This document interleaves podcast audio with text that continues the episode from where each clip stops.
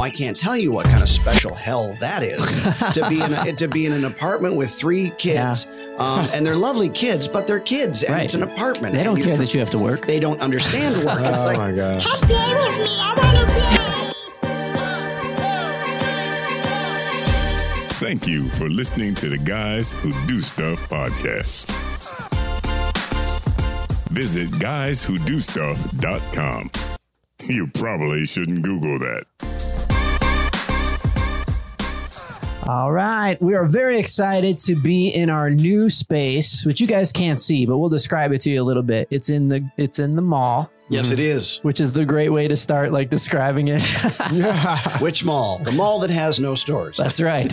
So if, you, if you're familiar with the mall that was supposed to be IKEA and is not yet and has gone through a lot of changes, that's where we're at. But we're in this great co-working space called Vibe Co-working. And so we got a studio set up in here and we're just very excited to be in this space. I'm a little bit sad that the dog won't bark in this episode. I can bark for you. You can you do that. Do I need to leave? Because if you, you guys have a thing going, This is going a weird way real fast.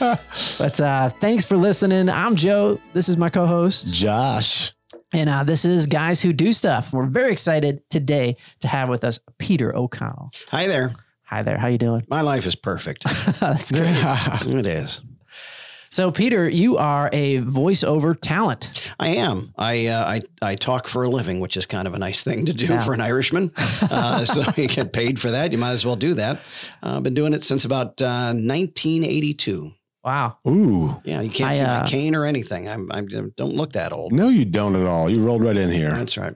I uh, feel like I need to apologize to the audience for the quality and timbre of my voice as we move through the rest of this episode. We're very understanding. It's, Yes, perfectly uh, fine. There's nothing wrong with my microphone. It's just I don't have a cool voice. You're fine. It's all good. We all have good voices, and and producers like to hire different types of voices. So sometimes they want mine. Sometimes they want a voice like yours. Yeah, it's like a- rare, like a, it's high pitchy, hard to listen to. It's like uh, it's like a really bad children's cartoon. No, the thing is, people can't stand how they sound. I think that's true. And so i i- we all of a certain age remember something called a tape recorder. Uh, and it was long before I, you know, pods and all the rest of it. But, um, you know, if you listen back to yourself, everyone would say, that's not how I sound. And everyone go, what? What? Yes, that is how you sound. But we all sound different to each other. So for me, it doesn't make any difference because I hear myself all the time. So I'm numb to it Yeah. and then I create different voices for characters sometimes, and so that just sounds wacky. So listening to myself is not uh, abnormal. Uh, for you guys, you do it maybe once a week or a couple times a week. It's like you know, it's like nails on a chalkboard, uh, and, it, and and but there's but you sound perfectly fine. I'm kind of just narcissistic enough to kind of like it anyways, I feel. That's right. ah, good way to go. That's that, you're going to make a fine podcast host with that attitude. I love to ask this question when we have guests on the show. How did you get into voiceover talent? Like what was the catalyst in your life? I did not get into voiceover talent. I got into radio. Oh, okay. So I started uh, in 1982. I went to the University of Dayton in Dayton, Ohio. I'm a Dayton Flyer. Um, and so the reason I went to that school, I chose that school, is because at the time, they've since sold it, they had a 50,000 watt FM commercial radio station. And you say, oh, that's cute. They had a little college radio station. Mm-mm-mm-mm-mm. No, no, no, no, no. This station came up in the 70s and became one of the premier album oriented rock stations in the nation. Uh, it was college based, certainly, but it it became a real factor and, and got, got national attention for its format. And it was it was not run by college students. There were college students on the air. Here's how it worked: you had a professional general manager, like you would at any other radio station, professional program director, professional sales staff. So everything about the radio station was the same uh, as as any other radio station in the market, except on air they put students on air. So what does that mean? Does that mean you go on once a week and play whatever you want? No, we were a tightly formatted CHR contemporary hit radio station, um, and we would play. Uh, we'd play uh, a set music and do the ins and outs, um, the bumpers and all the rest of it. Read live commercials, just like every radio station. But you had to audition and be brought on the station, and it was ninety five percent um, students on that air. So I I had a shift Monday through Friday, six to nine p.m and I was on the air, rated uh, in the marketplace. We had I played commercials. I did commercials. Wow, that's Um, awesome. It was, and, and when I saw that, when I was a when I was a senior in high school and saw that, my geeky radio eyes bugged out of my head, and I'm like, "That's the place I want to go to school." And I and I knew I was going to get on the air, and I got on the air in my freshman year, so it was it worked out very well. Um, so that's that's how I uh, segued into uh, into voiceover because from there, while I was on the air, I I found this thing called a production studio. Right. And the production studio is where all the commercials get recorded. It's where you go in and, and the client comes in. They may record their own commercials. You record it for them, or you go in and um, you record from a script that they give you. And I had just boatloads of fun in there. And I found that I had a real uh, aptitude for it. And I, I don't mean that in an egotistical way. I just Right. mean I, you know, and I found I had an aptitude for it. I liked doing it. The clients liked what I was doing. They would come back, and it was good when the clients came back because they'd give you some money to voice your, their spots, and that would play on other radio stations. So you go, oh, okay, so maybe Does that mean residuals? that would, it's not quite residuals. It sounds like residuals, but it's it's more like a in 1982 dollars for a college student. Here's 50 or 100 dollars, and you go wow wow, ha, ha, ha. You know, you're, you're pretty excited about all that, and um, you know because that's going out money. Um, but it, it it it led me to understand that there's a bit of a you know an opportunity as a uh, as an announcer, not understanding in its entirety in my young ignorance that there was a kind of industry, but it was not as prevalent as it is today. Uh, because it, to be in the industry, you had to be in New York, Chicago, or LA. Right. Dayton, Ohio, or Buffalo, New York, where I'm originally from, you're not gonna you're not gonna do that. So that's how I we we need my way into uh, voiceover. Yeah. So at that time, the only way to really get voiceover work was to audition in New York or LA, is what you're saying. Well, it was. There's a couple ways to do it at that time, and and actually, you know, the everything old is new again. It's the same way you do it now. Um, is you you you get agents um, eh, that represent you in different marketplaces, whether it be New York, L.A., Chicago, Cincinnati. You know, Mhm. somewhere in the Midwest. I have folks on the West Coast all across. Oh, so you have to get an agent per uh, demographic area or, well, or ge- geographic area. Geographic area sound not necessarily, but it helps in certain cities. Yes, for the um, local stuff, like for local TV yeah. station spots and, and then stuff like that. and then also you just you just get on the you just get on the horn. You call the studios, uh, you know, the recording studios and the adver- advertising agencies, and you do sales and marketing with them. You say, hey, Yeah. I'm a voiceover talent. Let me set you my de- send you my demo, uh, and and see what they think and see if there's opportunities. And then sometimes they say, yeah, you can go on a roster, and you don't hear from them for a couple of years, and then suddenly out of nowhere, I got one this week, um, and a, a car commercial, and I'm like. Oh, okay, fine. Thanks. I didn't. I thought you. I thought you forgot about me, but they didn't. They just when the They're time very was right. specific. They just knew there was a spot for you. Yeah, They there's a spot. Yes, exactly. It just Where, took two years to find it. where do we put the what's the what's the perfect product for a short Irish voiceover guy? So, So I was telling Josh, I think you've got a really enviable setup because I went to your homepage and you got a studio you got to build out in your basement. It sounds like you're a gearhead. no, it's on the first floor. I don't have a basement. Oh, nice. Matter I just assume everybody's in a basement because that's where my last studio was. That's right. That's where you put the outcast, like dungeon. It's You're, in the you're dungeon. special. Yeah, special basement.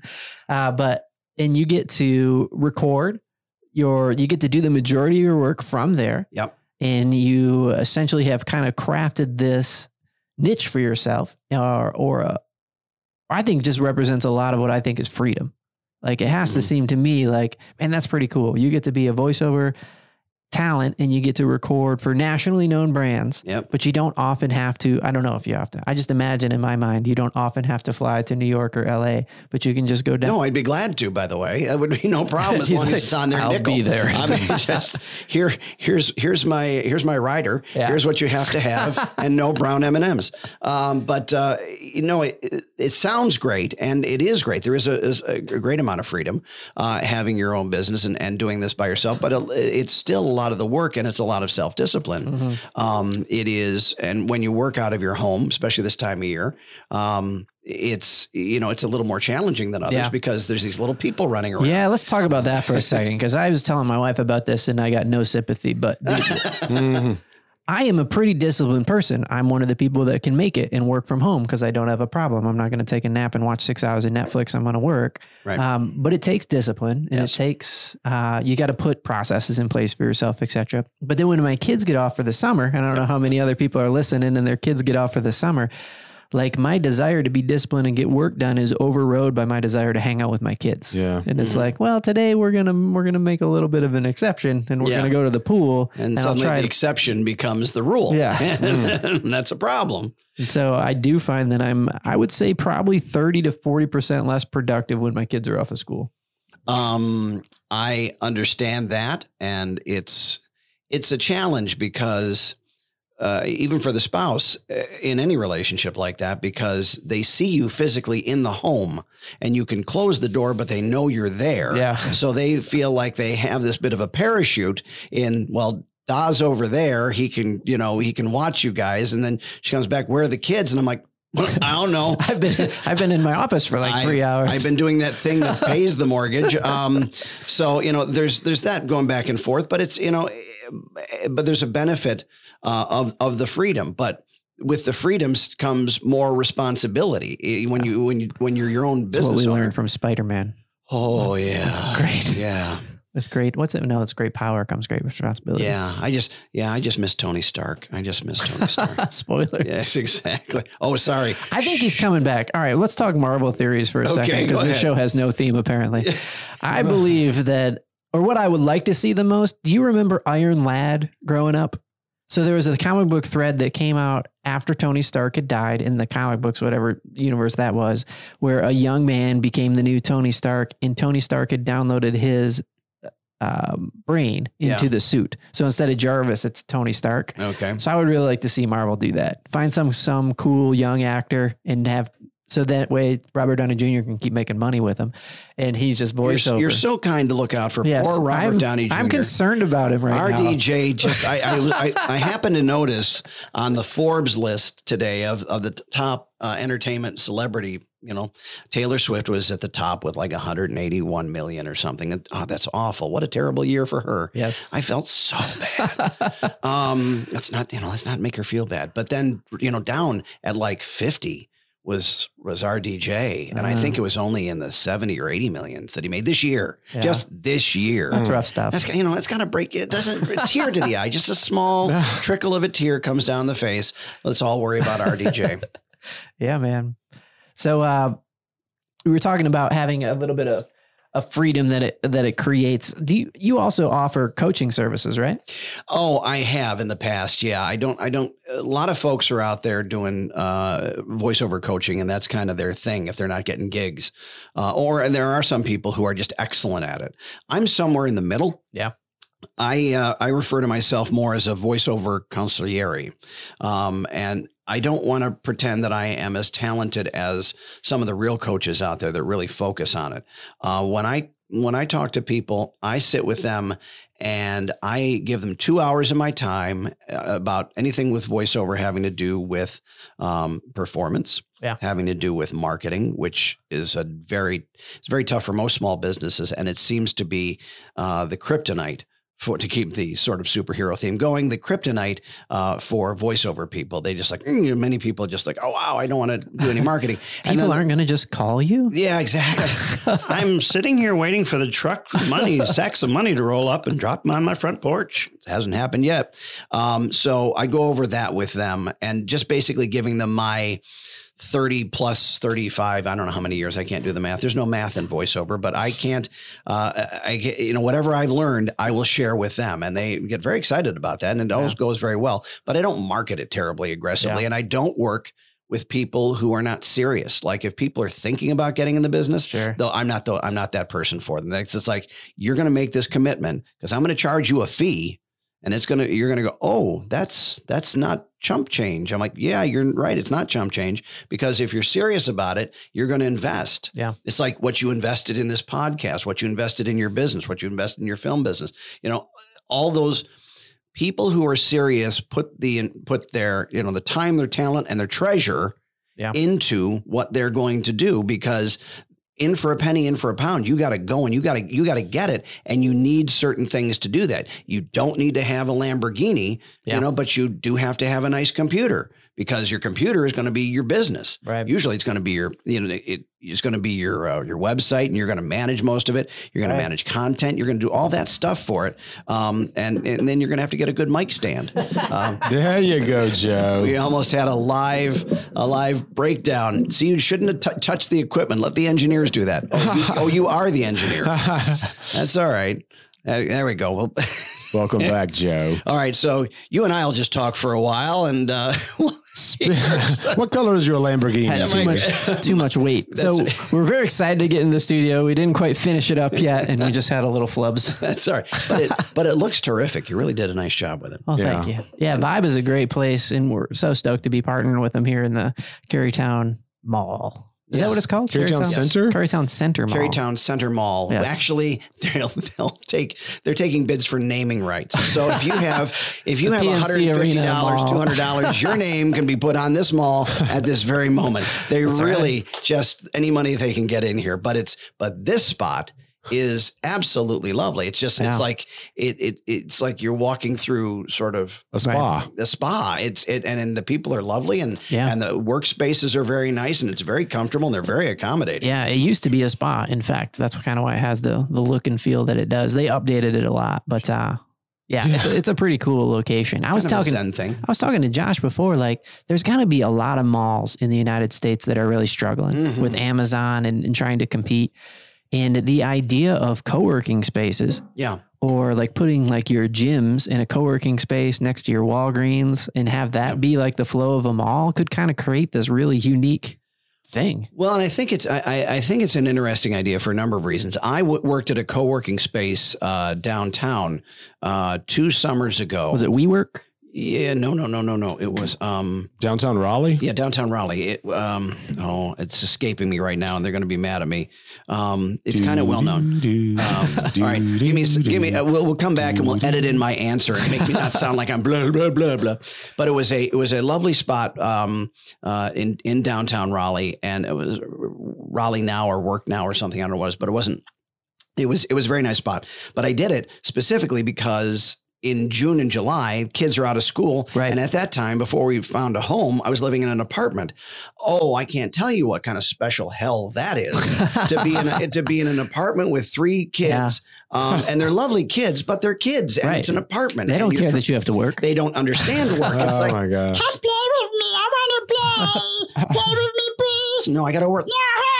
you know, it just doesn't work. They get upset about that. Um, so you know what I what I did was I went to that co-working space and worked out terrifically. And I think because so many people are um, are, are getting away from working corporately and more working individually, Right. whether they're whether it's their side gig uh, that they you know, or they have the opportunity not to have to go into Right. a you know a, a tall a tall building. That's one of the things that I, I also wanted to talk to you about because you've been doing this for a long time, but now it's like the cool trendy thing is this Mhm. gig economy, like working for yourself. Yeah. And uh, it takes a lot. Like it's not easier, but I was just And recently sometimes I had a I had a job and have had jobs. You know, on top so of, yeah. You have to because guess what? In Buffalo, New York, it's not a thriving voiceover metroplex. you know, and as, as much work as you do, it's like there's only so many grocery store commercials you can do before they go. "Mm, We've heard your voice before. you got Thank three grocery stores in your town. Yes, and you've done them all. but one of them is a Wegmans, and you guys are going to find out all about Wegmans when they come in. Yeah, Oh, yeah? it's Is supposedly You're coming going to right go across the street. You're going to go gaga when Wegmans comes Yeah, to northern town. people are swearing up and down about how great. I, Yeah. when I mean northern, I mean like New York friends that I have. They're Yeah. like Wegmans Now- is the stuff. Oh yeah, and Mid Atlantic. Wait, if yes, I'm just telling you, Wegmans And Shake Shack's coming to Waverly Place. You know that. That's Hey, right? now I had not heard that. Shake Shack. Oh, they're yeah, it's signed. The signs right are now. on the Yeah. door. The Maybe big we- glass may- place in the middle is going to be a Shake Shack. Oh well, Oh, yeah. I think maybe the thing to do is to do a remote uh, for the next podcast Yes, from the Shake just Shack. pack this stuff just up. pack it up. Just plump some microphones right on a table and watch their eyes pop out and say, "What are you doing?" We're going to do an ASMR of eating the Yes, food. Just exactly. like, yes, exactly. this shake is so good. Boy, that makes an exciting podcast. What's that? It's a lot of sucking sounds. It's a sucking podcast. No, it isn't. It's a good podcast. So uh, when I was recently, my wife and I just celebrated our 20th anniversary. We went on a big trip. and We were in a different country. Golf clap. It was fun. It's really for my wife. Thanks for putting up with me for 20 years. The uh, 21 in September, buddy. yeah, that's Yeah. awesome. The um, we heard on uh on a double decker bus tour. They were just talking about because I saw WeWork Yeah. in London. Right. And I thought, oh, that's cool. I wonder, because I remember telling Lori before we got there, I wonder how many co working places are around because it's on my mind because I'm partnered up with Vibe and everything. And uh, he was saying that they have a lot of them in in London. They just learned that 10% of the workforce has become part of the gig economy, Yeah. thanks to like Uber and different jobs that you can use. And I think people think of they maybe have a limited view of co-working places and that it's like great if you need an office but i met a guy here the other day who's trying to get his doctorate and Yep. he's got kids and he just does the day pass when he needs eight hours to study and, And he needs a God, quiet place uh, you need a quiet place, and this and and it, it works out so very nicely w- with that because you Yeah. you know they have quiet spaces, Mhm. they have spaces where you can use a phone. That's right and, and have you know a conversation because it's a business you know let's let, let's be honest and everybody needs different things but everybody's also understanding of where you are Right. and what's going on and they have meeting spaces so you can bring people in yeah so when you know you and I have had had meetings at our friends over at Starbucks, and that's very nice and well and good. But if we Yeah. ever wanted to, you know, have a have a meeting, you know, with other people and have it have a discussion about it in a quiet place, Starbucks maybe isn't the best place to do that. yeah yeah i think so. And i think people's main problem would be like i don't want to pay money for that. But if you go to starbucks you're paying a subscription fee. I mean, And, uh, every time you go. it's it and and I think there's also what I've noticed in in this gig economy is especially in the creative arts and I work with a lot of creative people obviously. I work with people in advertising and I work with people in recording and all the rest of that stuff.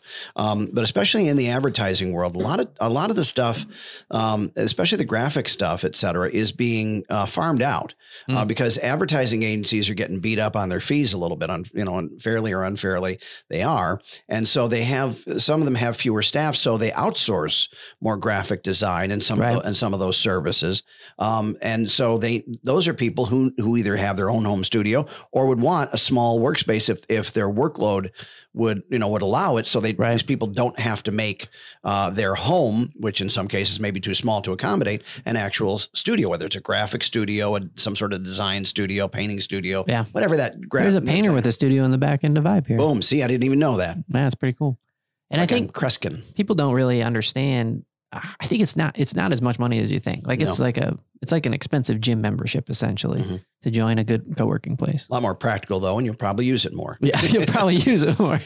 You won't get skinnier though. Mm. well maybe you will. I don't know. The food looks good here. I don't know. They have water and coffee both food groups. Yeah. So um josh was in in uh acting for a while. Yeah, I was.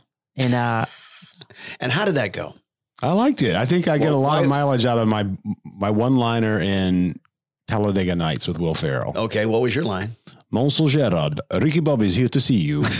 wow that was good Thank you, Bucko. And then I, walk, I strut away in my butler outfit. I'll tell you what, that's pretty good. So you, Merci. it's, he sounds like it was uh, a past tense the way he said it, like you don't do it anymore, or don't pers- don't go after it. I use the gifts in other ways. They've kind of morphed into. I do a little bit of VO voiceover work when Okay. it's necessary, and I, I do for motors when it's necessary, When it's necessary, like going to the dentist.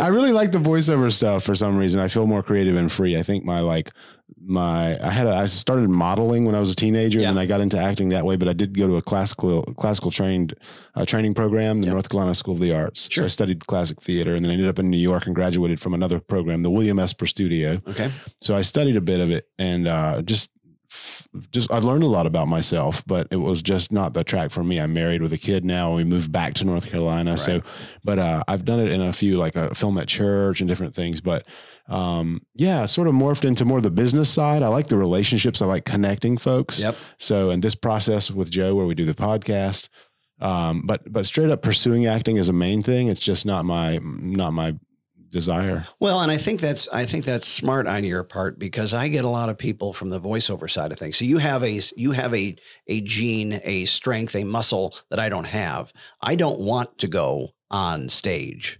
I, you know, for for me, I like it right where I am, right here, right now, behind this microphone, happy as can be. But if I had to memorize something, that man, that smells like work I to think- me. I don't like that. Yeah, I think I mean it is work, and I admire. I mean the people who can record or memorize Shakespeare and go out and do classics Yeah. on stage and then make it believable and, make it real. believable. And- that is just amazing. That's to me. great art. amazing. Yeah, yeah. I think for me it was a lack of discipline when I met the, how much discipline it takes to be successful in that career. Yeah. uh, you've got to go at it. But I'm, so I'm thankful to have a piece of that in my life now, just uh, doing what I do.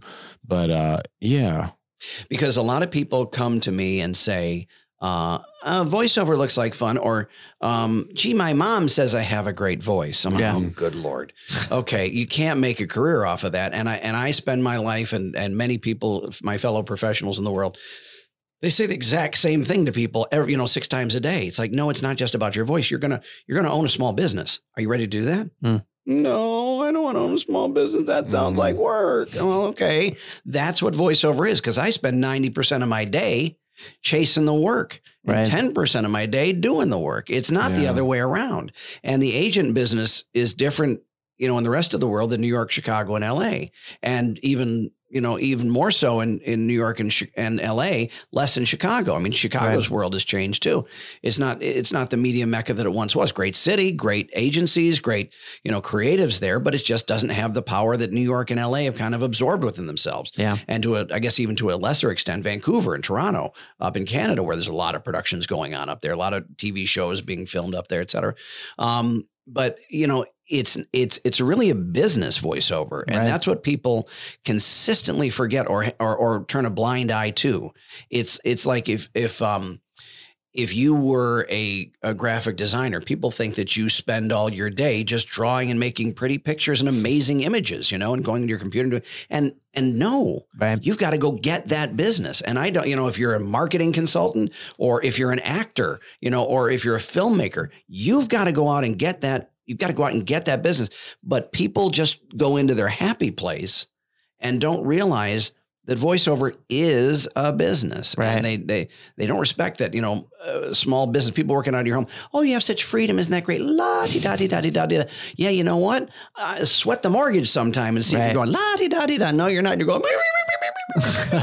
you know, you want to make sure you make that mortgage payment and you got to make sure that work comes in and you got to keep the flow in there and you got to balance all these plates at once. What's so fascinating, fascinated me about voiceover work is that you get to do it with a certain amount of anonymity. Is that the correct word? Yes. Yeah. Yeah. So so you're not you know recognizable, but you are when you speak. You're right, and you do it at home. You work in mm-hmm. your underwear, right? I mean, you just don't have to I, impress. so I didn't much. understand I had to wear my underwear. You do. You Which- have, should have an underwear sponsor. you Which, really which by the way, the upsets the FedEx and UPS guys immensely. they just get so offended, like, oh, I can't use those eyes again. no, um, and, and people say, you know, you can work in your underwear, you work in your pajamas with voiceover and the anonymity. And it's like, well, I suppose you could. I mostly work in t-shirt and shorts and a baseball cap. Okay, I'll be honest about that.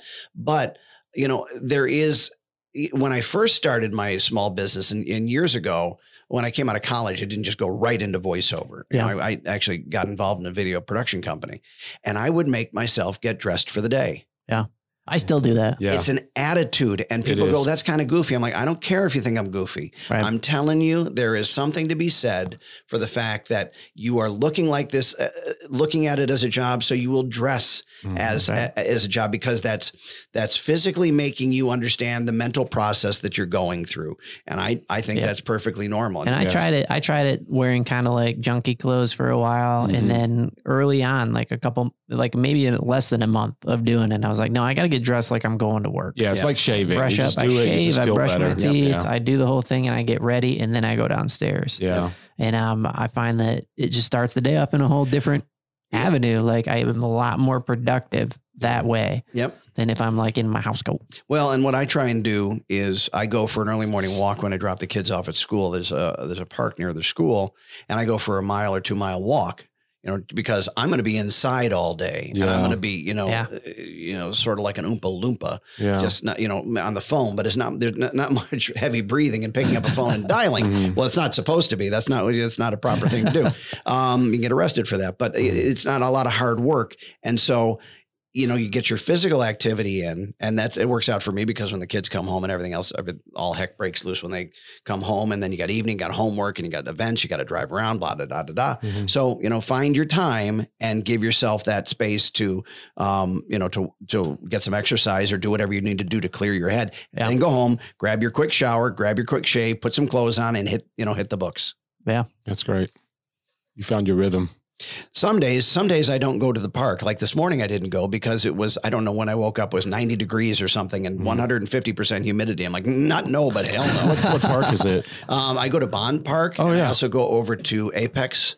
Um, those two parks. Yeah. I like I like those two parks right now, and I I, I feel bad because I kind of get into you know a, a rut with just these, and I should expand my you know I'm, I'm only here three years. I know there's more because there's nothing but greenways here, and I see Yeah. people all these paths. I'm like, where the heck do these things lead? It's like, is, there- is there a pot of gold at the end of the connecting them to like everything. Yes, It's exactly. great. Well, it's, Yeah. it's awesome, but you know, and so I've got the ones that I like, but I should, probably, you know, I try and I should try and uh, you know widen my circle and meet new Yeah. people because you do meet people in the park and they're very nice. I wonder when they connect all the greenways, if like in our lifetime we'll see like cool stuff like a Starbucks on the greenway, you Oh, know, I love that. It's like that in the like little buildings you can just stop and Yeah. Yeah. grab a snack. Like Yeah. I'll meet you at mile two in the greenway for Yeah, a meeting. yeah. which is which is kind of the antithesis of the purpose of the greenway. Right. you know, Just Right. can I go have a black and white cookie? oh, you mean the 500 calorie black and white cookie? Yeah, Just no, to- I don't think you should. and also demolish all the beautiful greenway so Yes, you can build. Starbucks. Exactly. Ah, oh, it's okay. They'll they'll intersperse a Panera in there to just balance Yeah, it out. and a Shake Shack. because that makes it okay. No, that sounds appropriate. A Shake Shack. Right? I've never had a Shake Shack, but my understanding is that it's like the in and out version of the East Coast. Is that like a good way to say It's it? it's better. It's It's better. It's a it's a, an amazing sloppy, greasy All right. experience of a burger. That's fantastic. Yeah, I gotta say, I went to In and Out um, uh, in uh, in California a, a couple of years ago, and uh, the good news was I got an agent out of it because I took her to lunch. Uh, but the bad news was I didn't think the everyone's like In and Out burger, blah blah blah blah. I'm like, I'm not getting it. I didn't think it was that Well, great. if you're saying this new one is better, then because I really thought In and Out was great. Oh, Shake Shack. Let me be the one to take you there. Yeah. Let's matter of fact, let's let's We'll have a just date. all The go three of the us. Road trip. glass Yeah, road Shake trip, Shack. road trip. We'll bring the microphones. Grand we'll do- opening. Yeah. Oh yeah. Let's set up there. That's exactly set up there. How was Just it? record. I mean, Waverly Place. We'll just record 20 Yeah. minutes of us eating. I got to talk to Mary, the marketing director of Waverly Place. I'm sure we. Oh, here we go, Joe. We can talk about this later. Yeah. Yes, exactly. We're on it now, guys. Bring Mary on it. It's like we're doing a road trip. Take Mary, Mary, you're gonna hear this. Yes, when brought to you by our new episode, episode of Weekly Show called Guys Who Eat Stuff. Yes, Yeah. exactly. Followed, A lot less followed talking. by the third episode of guys who have heart conditions. Oh gosh. We'll get there. When Yeah. we like in our 60s, we'll just be talking about So- our various health conditions. So do you still have an agent? I have many. You have many. Yes. I yes. have many. Um, and uh, and I'm, I'm fortunate to have them. They're they're they're great. Many of them are great friends of mine. Some of them I don't know as well as others. Uh, but they they took me on because they they like my demo. And in my business, um, the business card is the voiceover demo. Uh, you know the which has It might like filmmakers or Yep. people that have creative portfolios. So you have Yeah. many because they're in different markets. They're in different markets. Uh, they can help me in different ways uh, in those markets. They have local connections, and they heard something on my demo that they liked, uh, and they know I'm marketable, and so they send me auditions on a regular basis, Mhm. uh, and then you send those in, and hopefully, you know, some hopefully something comes of it.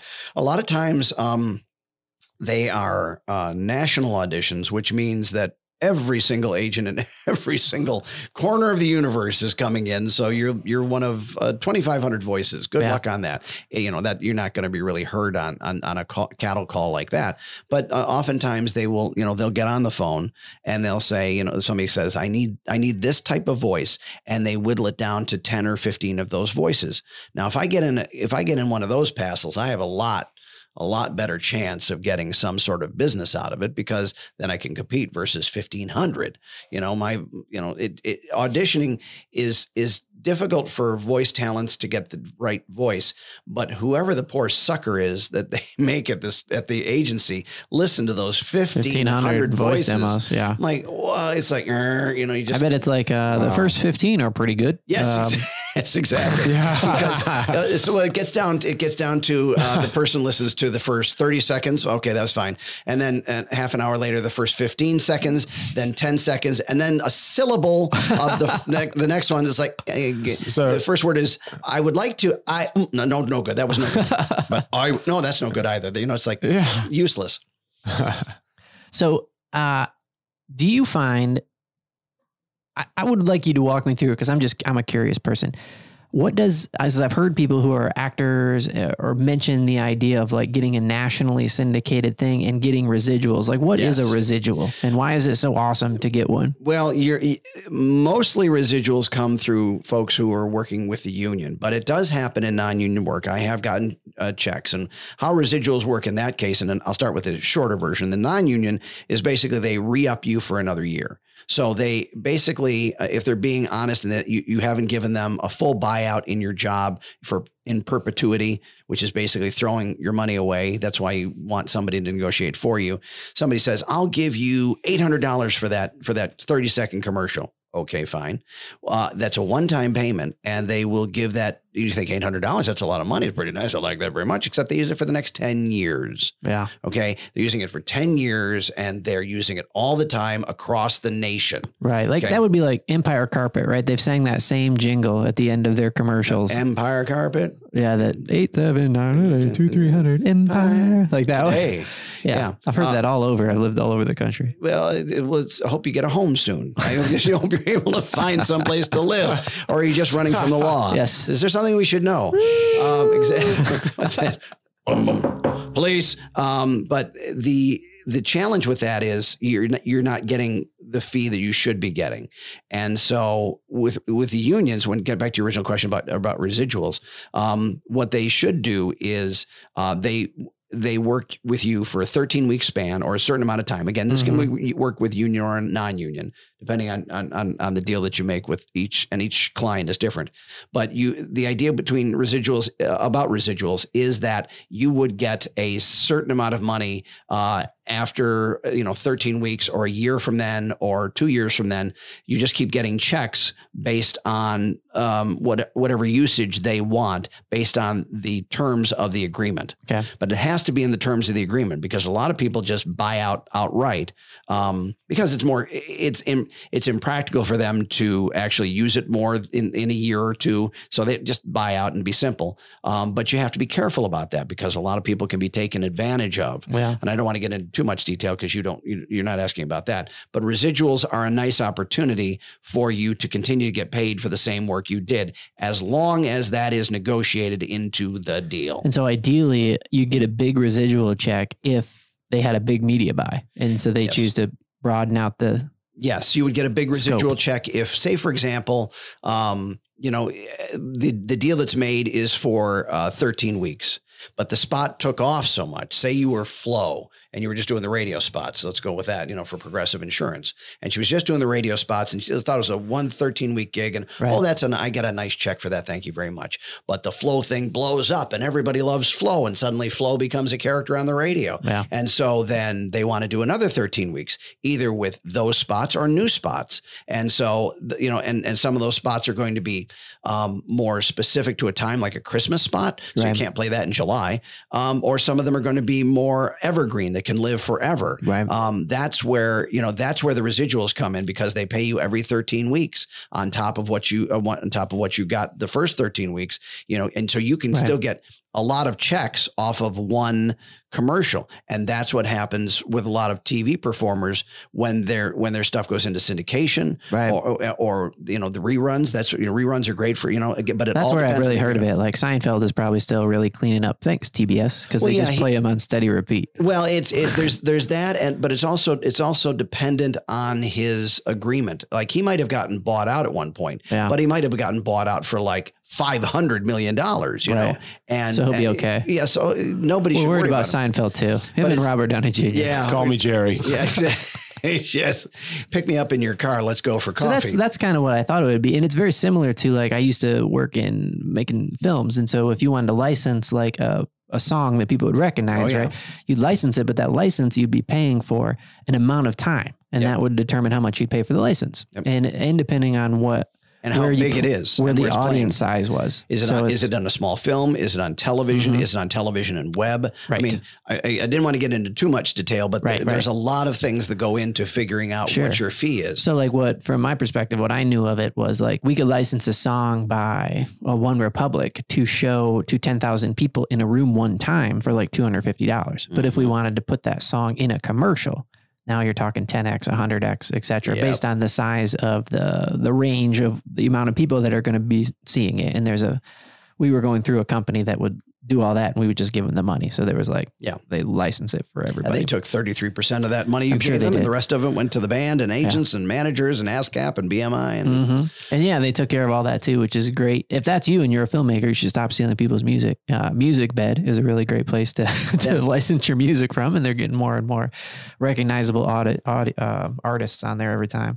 Do you have to do that with photography? Do you have to make sure, like when when a photographer sells a commercial image to a company for a magazine? Do you have to have them come back and pay you more royalties if they choose to use that image again? Yes. Yeah. That's kind of what Dave Shea was talking about. You want to make sure you do that part right, right? Mm-hmm.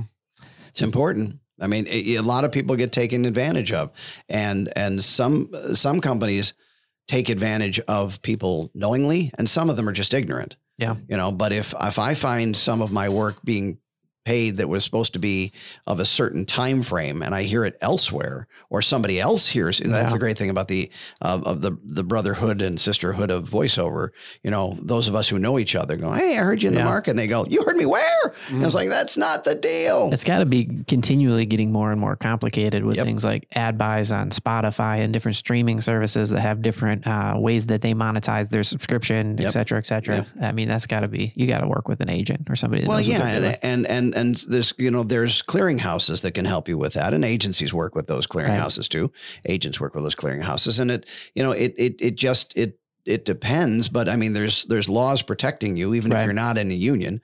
Uh, the union helps a lot with that. Um, you know, uh, the union has good parts and bad parts, um, but it's uh, you know it's all about you as the business owner negotiating your deal, whether you're a photographer or a filmmaker or a voiceover talent, whatever you're going to do, you have to, that's the education Right. part of your business. And you have to be aware of it because your, your art, your film, your voice is Right. all, is what you're selling. That's your product. That's your, you know, that's your Coke, that's your Pepsi. You know, that's that's what you're selling. And and people take that for granted. Oh, it's just talking. Oh, you just clicked a button. Oh, it's just film. You just pointed the camera and t- well, mm, beg your Right. pardon. There's there's value to that. Yeah, I totally agree. And also, as a separate caveat, for those people that are in that profession, please don't right click and steal their stuff. Like, that's why they're doing it. It's basically stealing from people. I was totally stealing Um, from it. And uh, like you said, I think a lot of people do it out of ignorance. But Yeah. like, even for example, like that song you heard at the top of the show, like Mhm. I'm licensing that. You Yeah. shouldn't just take people's stuff. No, no. If if an artist worked hard on it, they should receive the payment for it. Why do you choose to live in North Carolina? Um, because I got tired of paying New York State taxes. Uh, and I got tired of New York State. Uh, Buffalo's a great city. I love I love Buffalo, New York. I love the people there. That's the greatest thing. And it's on. And I lived there for fifty plus years, and it's just as I'm about to leave, it's going on the uptick. I mean, really, it's being successful, and people are coming to the city again. And Buffalo? it's growing. Yes, it's growing and and it's developing, and there's a great arts culture there, and people are shooting movies there, and Wow. you know, you know, we got the Goo Goo Dolls and all, you know, they, they all, everything's happening. And I decide to leave. That's when I go. That's when I get the hell out of Dodge. Um, but yeah, North Carolina was chosen. We I moved for family reasons because we had in laws who needed uh, some help, and we came down and helped them out, and glad to do it. Um, but uh, and and uh, that's you know family first. But we had to pick a spot where we were all going to go, and I and it was going to be Florida because. No, Ohio, Texas, and Florida. We always Is- hear strange stories. Is. Buffalo like Michigan? I grew up in Michigan. Do you have snowbirds? People that go and spend the, the winter in Florida and come back? Oh yeah, oh yeah. I you know, and and you know, and the Canadian snowbirds because Buffalo's right across from Canada, and it's you know, I grew up summers in Canada. It's a beau- you know, lovely, another beautiful spot. And by Niagara Falls. Oh yes, Uh, well, it- but living by Niagara Falls is like if you're a New York City person, you live by the Statue of Liberty. It's Have like, you have you oh ever yeah, been there. Have you ever been over Niagara Falls in a wooden barrel? Um, n- not intentionally. Oh, Uh, no, not unintentionally? intentionally. No, it was just I don't know. We were kids. I didn't know what was happening. It seemed wet, uh, and then but the, but the fall, I was like, oh, this is exciting, and then ow, um, Yeah, that you know, reminds me of a T-shirt I saw yesterday. It said, uh, "That's a horrible idea." What time? exactly. That's a horrible idea. Hold my beer, uh, but uh, As we say here, hey y'all, wa- hold my beer. Hey y'all, watch this. Yeah, exactly. exactly. But you know, coming down, I do I do a bit of traveling uh, in in my life, and so I I like a good airport.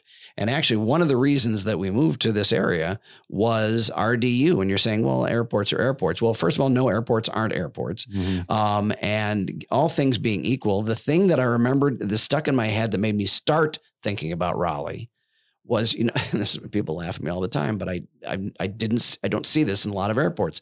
You know, at the Raleigh airport, they have those beautiful wooden beams that go Right. across all the way from the front. Well, when they first built that airport, I was coming in into town here uh, before before we moved in here, uh, years before we moved here. I didn't even thought about moving here, and I remember going, "Wow." Airports don't spend that kind of architectural money and design to make that really. s- They just do glass and steel. I mean, they're pleasant enough, but Sure. they're you know Well, some of them are. some of them, well, some of them, are, some of them are pits. Uh, but Buffalo has a lovely airport, and it's you know relatively new. But this was like, wow, this is, re-. and I just remembered that, and I'm Yeah. like, you know, if a city's going to spend that much mon- time and, and and focus on that kind of detail, I'd like to see what else it has to offer. Yeah. It and, is a- and isn't it that is the dumbest beautiful thing in the world? But it really, you know, the fact that it had a good airport, you get to a lot of places, that helped me. Then we found some good schools, the quality of life that we that we found here. We love the idea of you can you you you can't see a lot of the retailers Yeah, that's pretty neat. unless unless you and we're living in, in Cary specifically, but uh, unless you know where you're going in, in many circumstances. You're you're covered by trees. You don't know they're there. There's a little there's a little sign that says whatever, and then you go. I love that because I come from you know uh, northeast where it's like how big can you make the sign? Yeah. You got to have a ginormous American flag that could basically you know cover heat six houses um, if it get caught on fire, and then you and then you and we don't want to burn flags. I'm not saying that, um, but but it all these signs for all these stupid retailers, and God bless retailers, but some of them are ugly signs. They're tearing. How many Dunkin' Donuts do we need for the love of God? Uh, and and they're all over the place, and it just kind of you know you get used to it. Yeah. But then you come down here, and it's not here. very similar to me. Like I grew up in Michigan, tons of billboards. And Yeah. then when we were considering moving here, I actually took a trip out here to just explore. And I spent the first half a day being like, there's nothing here. But but do you miss the? Is there? A, do you find there's a lack of restaurants here compared to Buffalo? And No, I think there uh, uh, Buffalo ha- as Buffalo is so wonderful for its cuisine and its variety of restaurants because you know it, It's not it- just all buffalo wings. no, no, it's not because it's it's you know I love buffalo or as, wings. or as we say, I have a T-shirt I should have worn it for you guys that we just call them wings. Yeah. We don't have we don't have to call them buffalo wings. Uh, you know, it's like, oh no, we have buffalo wings. I'm like, I'll decide if you have buffalo wings or not. Um, but you know, it's it, it, it's it's terrific. Uh, I kind of lost my train of thought with the wings. You got me hungry thinking about that. All right, it's lunchtime. Yes. Yeah. I thought this show was catered. Um, but but uh, summarize it to say that the, the restaurants that we've seen here and we've done here are terrific. The the difference in Buffalo restaurants uh, are that you know you have, there was more of um, an immigrant culture in Buffalo in the early uh, 20s, 30s, and 40s. And those families developed, you know, in, in, in Western New York. And so when you had those people coming in, my, for example, um, my father was first generation. Um, his, his father came over from Ireland. So my grandfather came over from Ireland and, and made his life in Buffalo and started a business and did very well for himself. There's a lot of that, whether it be Polish or German or Irish or Italian in Western New York. And it's wonderful because talking specifically about restaurants, you get a whole melting pot of different types of restaurants, but it's authentic. It's good stuff. And so when you when you have folks starting here, they you know they're very talented. Uh, many many uh, talented restaurants here. Mandolin and Lucky Thirty Two are two of the ones that I'm thinking of right now um, that are that are you know specifically here in the Raleigh area that aren't just chains. Um, and but those restaurants in, in Western New York really have a a tremendous uh, sort of family feel about them. And and I and I'm sure there are more here. I haven't certainly I haven't tried them all because uh, you know I haven't. Uh, but if you have a list, I'll be glad to go through it. So it's been said that like I heard somebody say that when I die, I want Clint Eastwood to shoot me in slow motion and Morgan Freeman to narrate it. Okay. Right. Like, have you heard that before, guys? You hang out with weird people. I did. I did. I did. I did. But I that did. does sound like a good way to go. I know, right? So, like, let me ask you. as Clint a- Eastwood's now like 92, though. I don't know if it'd be the same. Well, It you would have be, a better it would shot be. of uh, you have a better shot. You might miss. The bullet. Yeah, that's exactly. Yeah. Are there any voiceover actors out there? Any any voice person people that make you just sort of cry and Oh, sort of have a voiceover crush. yeah, Yeah, I have. I have voiceover crushes on a variety of people. My growing up, my uh, my big voiceover crush and the voice I always wanted to be, and I'll never sound like him, was a fellow by the name of Ernie Anderson. Now, to you guys, you're going. I'm getting for those folks listening. I'm getting completely blank stares from my from my hosts here today, and I'll tell you from Joe. Ernie, I'll tell you who Ernie Anderson is, and I think you guys are of an age that you'll know this because he was the guy who used to say on ABC every night on the Love Boat. Oh yeah. That's Ernie Anderson. Okay, tonight on Hart to Hart, you know he was he was that guy. If you lived in New York or Miami, you know Z one hundred, you know he was that voice or Y one hundred WHYI Miami Fort Lauderdale and the Palm Beaches. You know he was he was that voice. Uh, not it sounded much better than that, I promise you, folks. Uh, but that's my again my poor impression. But he was he, it was it was just cool, and he uh, he started out in Cleveland television and radio. He worked with Tim Conway. He's great pals with Tim Conway, and he just he he was the voice of the Carol Burnett show. You guys may be too young for that, but Carol Burnett had a variety show back in the 70s, uh, Saturday nights on CBS in the 70s. And uh, CBS owned that with the Mary Tyler Moore show, Bob Newhart, MASH, uh, and the Carol Burnett show. Uh, there's some other shows I'm sure I'm missing, sort of like um, on uh, on Friday nights. Uh, ABC owned it during the 70s with the Partridge Family and, and the Brady Bunch and Nanny and the Professor. And I'm showing what a total media geek I am right now. And again, getting that sort of strange media stares from people. What are you doing? you spent a lot of time in your parents' basement, didn't you? um, but but you know all of these all these voices are the things that I, my geeky ears grew up with, and I would listen to that. So Ernie was my first crush, uh, voiceover crush that way. Um, I have a variety of folks who I um, who I think uh, there's one guy uh, you guys might not know by his name, but if you heard his voice, you'd go, "Oh, I want him to." Is a fellow by the name of Bruce Miles. He's just got the greatest voice in the world. He's a friend of mine, uh, lives out in Oregon, and uh, he's just got uh, one of the most underrated voice actors ever. There's a female voice talent, and of course, anyone from voiceover is listening. Say my name, Simon. There's many of them, and I'm not going to name them all. Uh, but DB Cooper, she's a great voice talent, and again, very Is that the same name as like the famous guy that jumped out the is. airplane? Yes, yeah. it is. But she sounds much better, and she's never ever committed a crime that she's ever been uh, convicted of. Yeah. So, um, no, she's not. She's absolutely not.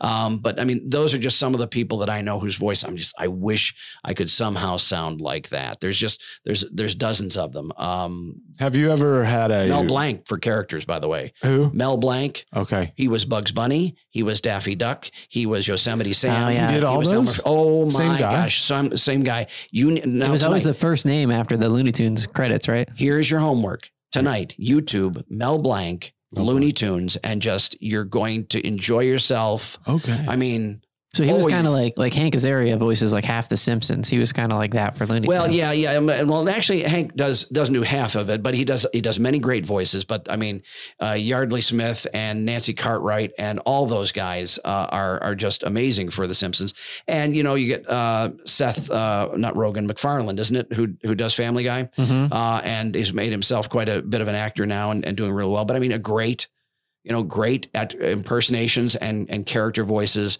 doing you know a variety of things. And he's a singer. Yeah. He has a perfectly lovely singing voice. I didn't Um, know that. Yeah, so he does acting. Oh, but you know, I do remember now seeing like some vinyl, like at Barnes and Noble, that had him covering like classic songs. yeah, in the discount bin. Yes, exactly. in the That's right. bin. I'm not saying he was successful at it. I'm just saying he a lovely well. voice. Yes. He sang very well. Um, so, but I mean, there's there's a lot of those folks. And um, if you go, if you come to the GalaxyCon that's coming at I think the end of this month, there'll be a ton of. I think we talked briefly earlier uh, about the uh, animation voices that Yeah. have come through. I um, there's and there's always somebody that I've I've met or know or want to meet.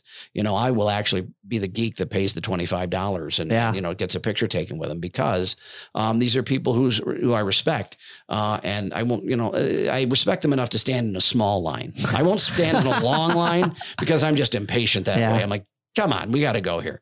Um, but these people are like, you know, this this is their life. Like I said, they're just getting. Some of them are just getting out of their parents' basement. So much of it though has to be acting. That's why I brought it up originally. It's not like you were mentioning, it's not just you got a great voice. Congratulations, you're in. And I think you shared a very wise uh, perspective, which is you're owning a small business. So it's not just like you get to do what you don't just get to like.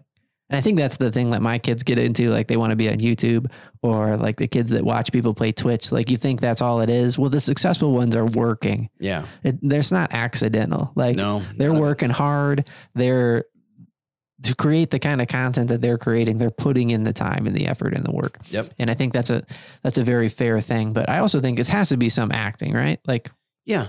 Oh, Absolutely. Well, I mean, it's all acting. I mean, it's voice acting. That's Right. uh, that's what voiceover is. You're scoring you know, it. Well, my job is to make sure that I become the version of me that most closely aligns with the voice, the subjective opinion of the Yeah. producer.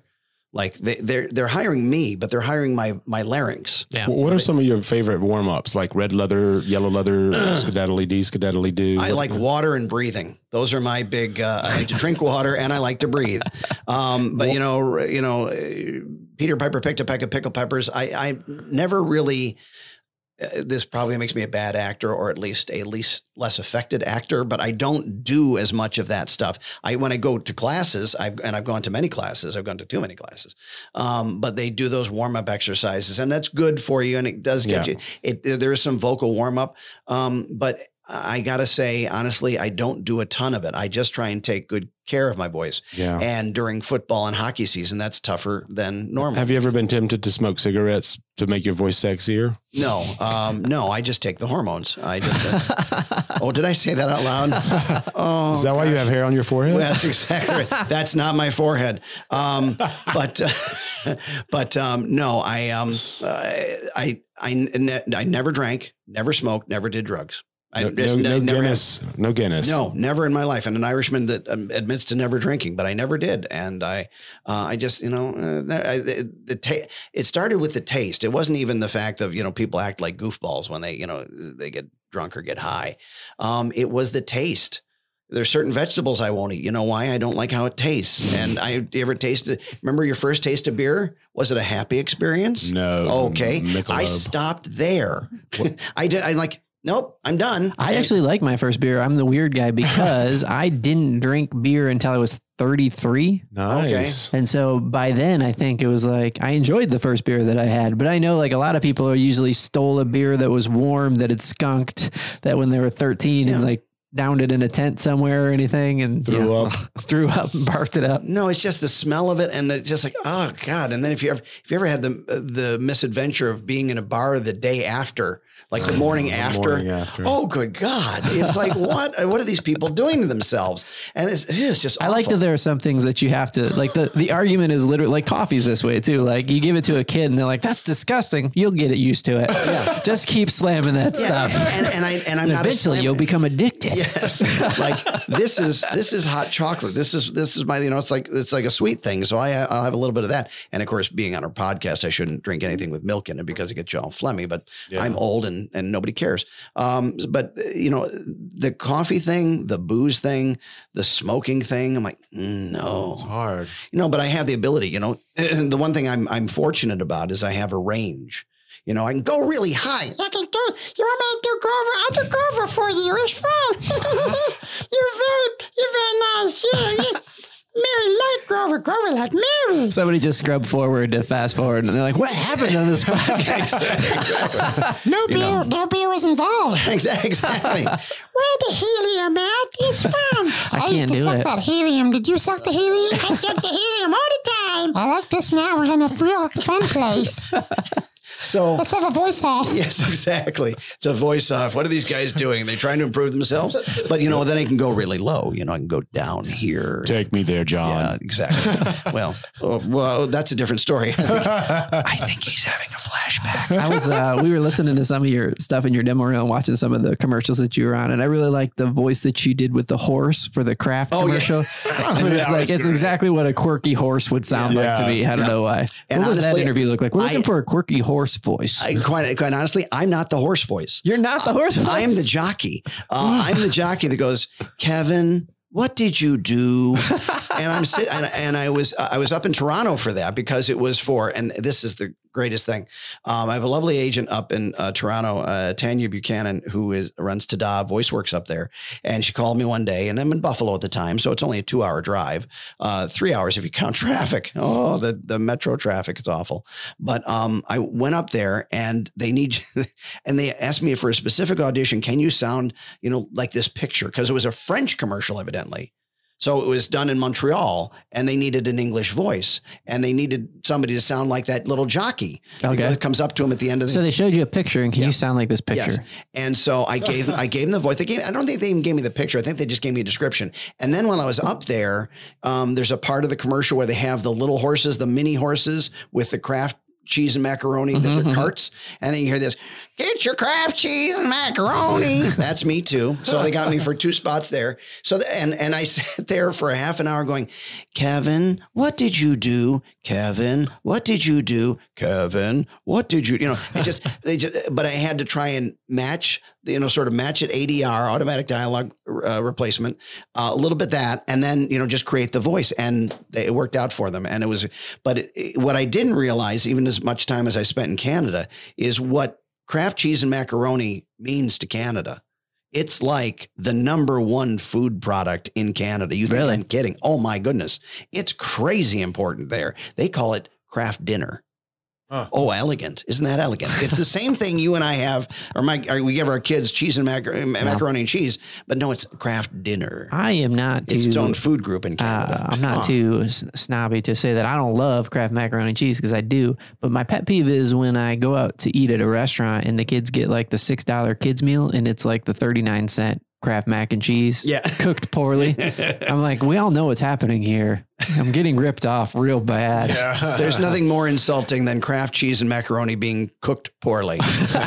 Send this back immediately. That'll be fourteen dollars. These instructions are literally three cents. That's Yes, exactly. they fit on the side of a very skinny container. Yes, exactly.